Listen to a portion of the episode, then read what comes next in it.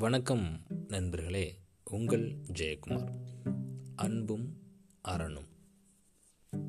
அன்பும் அரணும் சொன்னதும் எல்லாத்துக்குமே இந்த திருக்குறள் தான் ஞாபகத்துக்கு வருங்க. அன்பும் அறமும் உடைத்தாயின் இழ்வாழ்க்கை பண்பும் பயனும் அது இதில் கொஞ்சம் இலக்கணத்தோட கொஞ்சம் தொடர்படுத்தி பார்க்கலாம் அப்படின்னா இதில் நீர் நிறை நிரல் பயன்படுத்தப்பட்டிருக்கும். ஆமாம் அது என்ன? நீர் நிறை நிரல். முதல் வார்த்தையை இங்கே உள்ள முதல் வார்த்தையோட ஒப்பிட்டு பார்க்குறது. அதாவது முதல் வரியில் உள்ள முதல் வார்த்தை இரண்டாவது வரியில் உள்ள முதல் வார்த்தை. அன்பு அப்படின்றது இங்கே முதல் வார்த்தை. கடைசி என்ன முடியுது? பண்பும் பயனும். அப்போது அன்புக்கு பண்பு அரணுக்கு பயன். அப்போது அன்பு செலுத்தினா நம்மளுக்கு கிடைக்க வேண்டிய பண்புகள் எல்லாமே கிடைச்சிரும் அப்படின்னும். அதே நேரத்தில் அறம் செய்கிறப்போ அதற்கான பயன்கள் எல்லாமே வந்தடையும் அப்படின்னு நேர் நிறை நிரல் அப்படின்ற இலக்கண குறிப்பை வச்சு வள்ளுவர் ரொம்ப அழகாக நம்மளுக்கு எடுத்துரைக்கிறாரு. பாருங்களேன் வீட்டில் அன்பு செலுத்தணும்.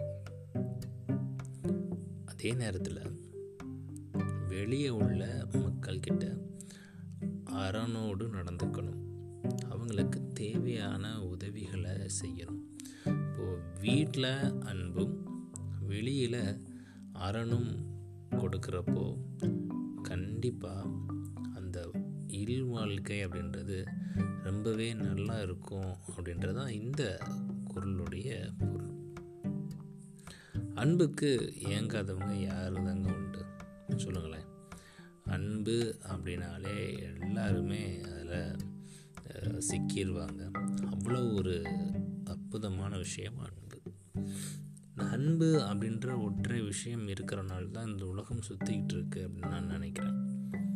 பாருங்களேன் அன்பு இல்லாத மனிதர்களை யாருக்காவது பிடிக்குமா? பணம் வச்சுருக்காங்க.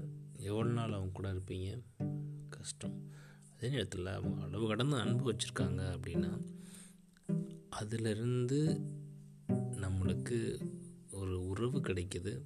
அந்த உறவை தாண்டி நம்மளுக்கு ஒரு நம்பிக்கையும் அவங்க கொடுக்குறாங்க.